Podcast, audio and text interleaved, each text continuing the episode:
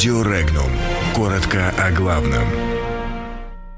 Запад вместо реакции на убийство выдает критику на выборы. Путин обсудил гибель российского самолета в Сирии с Нетаньяху. Запад вместо убийств в Донбассе осуждает выборы. Приговоры по экстремистской статье пересмотрят. Останки пассажиров, разбившегося под Москвой Ан-148, доставили в Орск. Ученые рассказали правду о неандертальцах.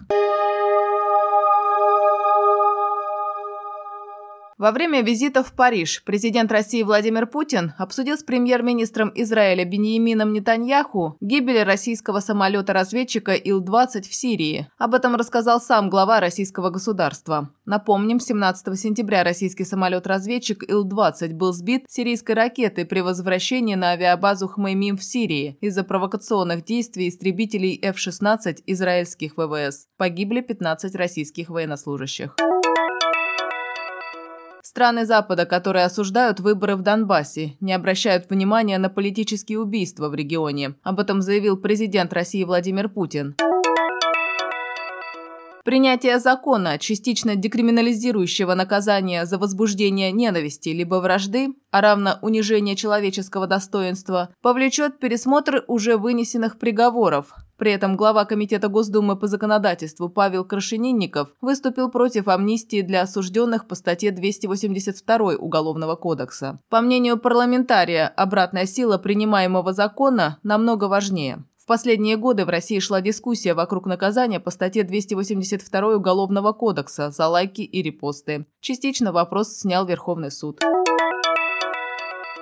Спецборд с останками 32 пассажиров, разбившегося в Подмосковье самолета Ан-148 авиакомпании «Саратовские авиалинии», накануне приземлился в аэропорту Оренбургского города Орск. Производилась выдача останков родственникам. На месте работали психологи МЧС, в аэропорту был создан оперативный штаб. Массовые похороны пройдут в Восточном Оренбуржье сегодня и завтра. Напомним, самолет разбился 11 февраля в Раменском районе Московской области. На борту находились 71 человек, в том числе 65 пассажиров. Расследование показало, что причиной авиакатастрофы стало обледенение датчиков скорости. Их обогрев был выключен.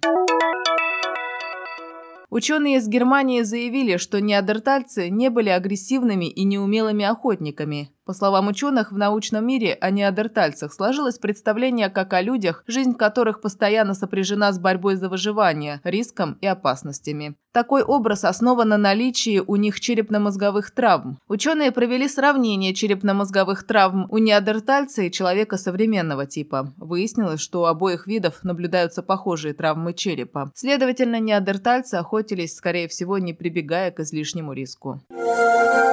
Подробности читайте на сайте Regnum.ru.